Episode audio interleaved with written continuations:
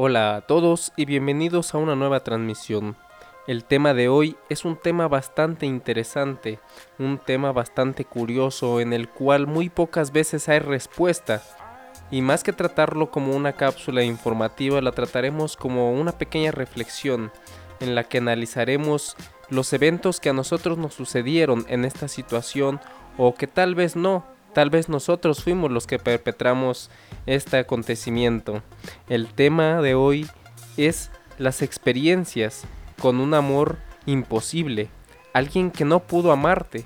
Alguien que por más que le demostraste amor, que le demostraste cariño, que le demostraste que tú serías la persona ideal para ella, simplemente no le eras el tipo para esta persona. Ella simplemente no podía amarte, no podía quererte.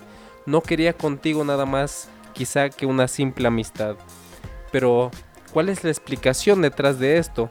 Ya que muchas veces nosotros nos quedamos simplemente con nuestra propia explicación de por qué no sucedieron las cosas con esa persona, que van desde que la chica o el chico es una creída, es una mamona, es tal esto y es, es tal lo otro, tratando de hacer menos nuestro rechazo, justificando que la otra persona es mala persona.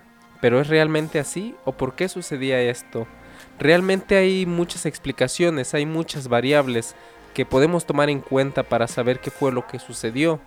Una de ellas simplemente es que nosotros no le somos atractivos por la experiencia o las experiencias que esa mujer ha vivido, o ese hombre en dado caso, en las cuales nuestras características físicas o psicológicas, comportamentales, no son lo que esa, esa persona está buscando para esa situación de su vida, para ese momento de su vida.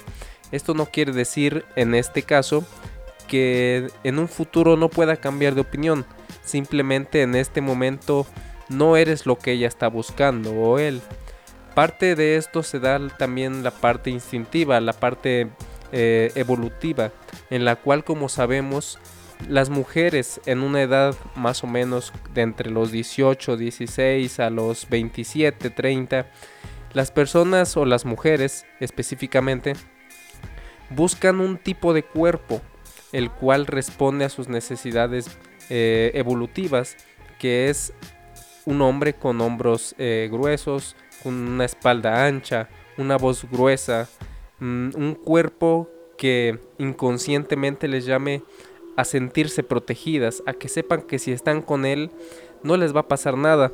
Y esto responde, como ya lo decía, a la evolución en los tiempos en los que el hombre no modernizado, el hombre no moderno, tenía que vivir en chozas, en cuevas o en casas improvisadas que se hacía y tenía que cuidarse tanto de otras tribus, de otras personas, tanto de los animales que los rodeaban.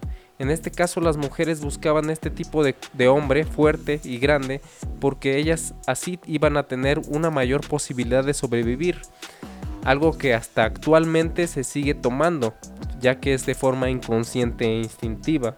Otro factor que tomamos en cuenta es la parte traumática, la parte psicológica, en la que por algún suceso vivido dentro de la niñez o principios de la adolescencia, tanto el hombre como la mujer desarrollaron una cierta filia, un, cierto gusto por un cierto tipo de persona, la cual va a ser su modelo inconsciente de persona y toda persona que no se adentre o que no sea parecido a ese modelo que busca en ese momento esa persona, obviamente va a tener pues un rechazo. Siguiendo esta parte comportamental, también nos damos cuenta que la edad es un factor importante, ya que como mencionaba a partir de los 18 años aproximadamente 16 o 15 hasta los 27, 26 ya que esto es subjetivo, las mujeres buscan lo que ya mencionaba yo, que es un tipo de cuerpo que instintivamente hace sentirlas protegidas. Pero después de esta edad, a partir de los 27 en adelante, la mujer busca ciertas características ahora distintas de las que buscaba cuando era adolescente, las cuales son seguridad, son comodidad, son paz, es tranquilidad en la otra persona. Ya no buscan una aventura peligrosa, sino que ahora buscan algo que las tenga seguras, algo que las tenga en paz, algo que no las haga preocuparse de más. Estas características, como digo, van cambiando con el tiempo y a veces en el caso específico de los hombres, nosotros no sabemos entender estas exigencias inconscientes de la mujer y tratamos de compensarlas con lo que nosotros sabemos, siendo que no es muchas veces lo que ella está buscando. ¿Qué me refiero? Cuando una mujer está buscando esta satisfacción ya más enfocada a la tranquilidad, al equilibrio y a la paz, cuando llega un joven que quiere conquistarla, que es todavía muy alocado, que es muy atrabancado, que no le da una seguridad tanto a ella como a su futura familia si es que la quisiera tener, obviamente se va a crear un cierto rechazo hacia es se va, se va a crear un cierto rechazo hacia ese hombre y es que él no está cumpliendo con las características que ella busca en ese momento. Quizás hace 10 años lo hubiera aceptado, pero ya el tiempo ha cambiado. Ahora bien, ¿qué pasa cuando esta persona tiene algún trastorno? ¿Qué pasa cuando esta persona tiene ciertas características que le impiden biológicamente amar? Es una pregunta interesante, ya que hasta este punto no creo que nadie se la haya formulado antes con alguna expareja o con alguna chica o chico que nosotros queríamos conquistar. ¿Será que esa persona no tenía las capacidades psicológicas biológicas para poder amar y es por eso que no pudo amarnos? Es una cuestión bastante interesante y que sucede, que es hasta cierto punto común, pero que estas personas también logran disimular de tal manera en que ni siquiera nosotros a veces los psicólogos somos capaces de identificarlo a simple vista. Pero ¿qué pasa con esto? ¿Pero qué pasa con esta incapacidad de amar? ¿Por qué se da? ¿En qué caso se da? Y bueno, eh, muchos de estos casos se dan con traumas en las niñez, en los cuales pues la persona se cierra a sí misma y es bastante difícil volver a abrir a esta persona para que logre confiar en otra. Son traumas muy fuertes, traumas que a veces se quedan inconscientes y que repercuten en el comportamiento de la persona casi toda su vida. El otro factor es el neurológico en el que hay personas que tienen disminuidas ciertas partes del cerebro que se encargan de producir ciertas hormonas que dan pauta al amor, al enamoramiento, y son incapaces de amar. Caso ejemplo es el de los psicópatas. los psicópatas eh, en algunos casos tienen esta incapacidad de sentir hacia otras personas.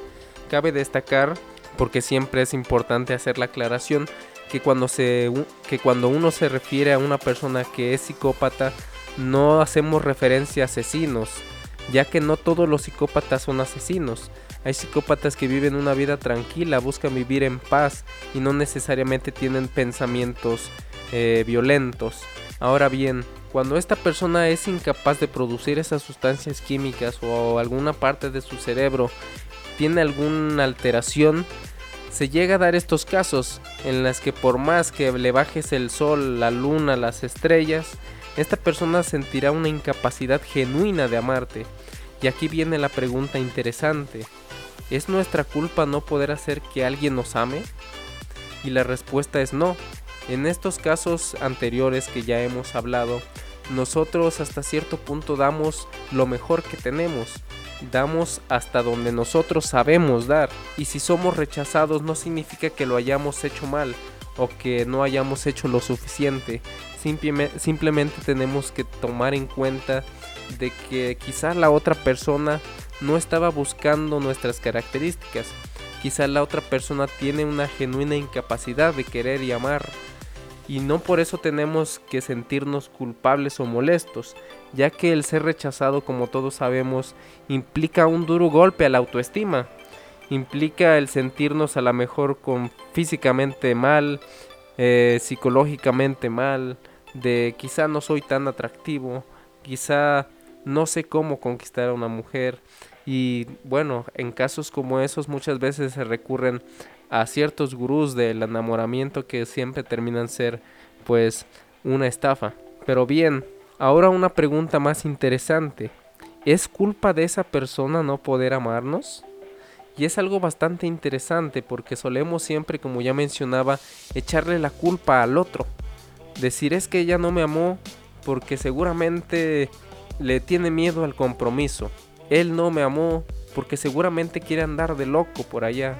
Él no me amó por esto y por lo otro, echándole también la culpa a la otra persona, aunque en el caso de las patologías, como ya lo mencionaba, la psicopatía, tampoco es culpa de esa persona, ya que hasta cierto punto ellas sí quisieran amar, ellas sí quisieran sentir y no pueden hacerlo y no es su culpa y muchas de esas personas se sienten frustradas también, se sienten enojadas de que saben quizá que eres un buen partido, de que les convienes, pero aún así no logran sentir esa atracción por usted. Conozco un caso particular que sucedía con un señor ya grande que ya tiene esposa, tiene tres hijos y que él tenía este padecimiento y que cuando un día me le acerqué y le pregunté si él estaba feliz con su familia, pues él decía que sí, pero también decía que era lo que él fingía. ¿A qué se refería con esto? Muchos o varios de los compañeros con los que yo estaba cuando se lo preguntaron no entendieron bien la respuesta, pero si analizamos, se refiere a que él está fingiendo toda la relación, está fingiendo todo el cariño y el aprecio. Él aprendió a hacerlo, aprendió los comportamientos típicos del amor y los replica. Y esto no significa que él lo sienta, para muchos les parecerá algo triste, para muchos les parecerá algo hasta irreal, pero es una situación que algunas personas viven.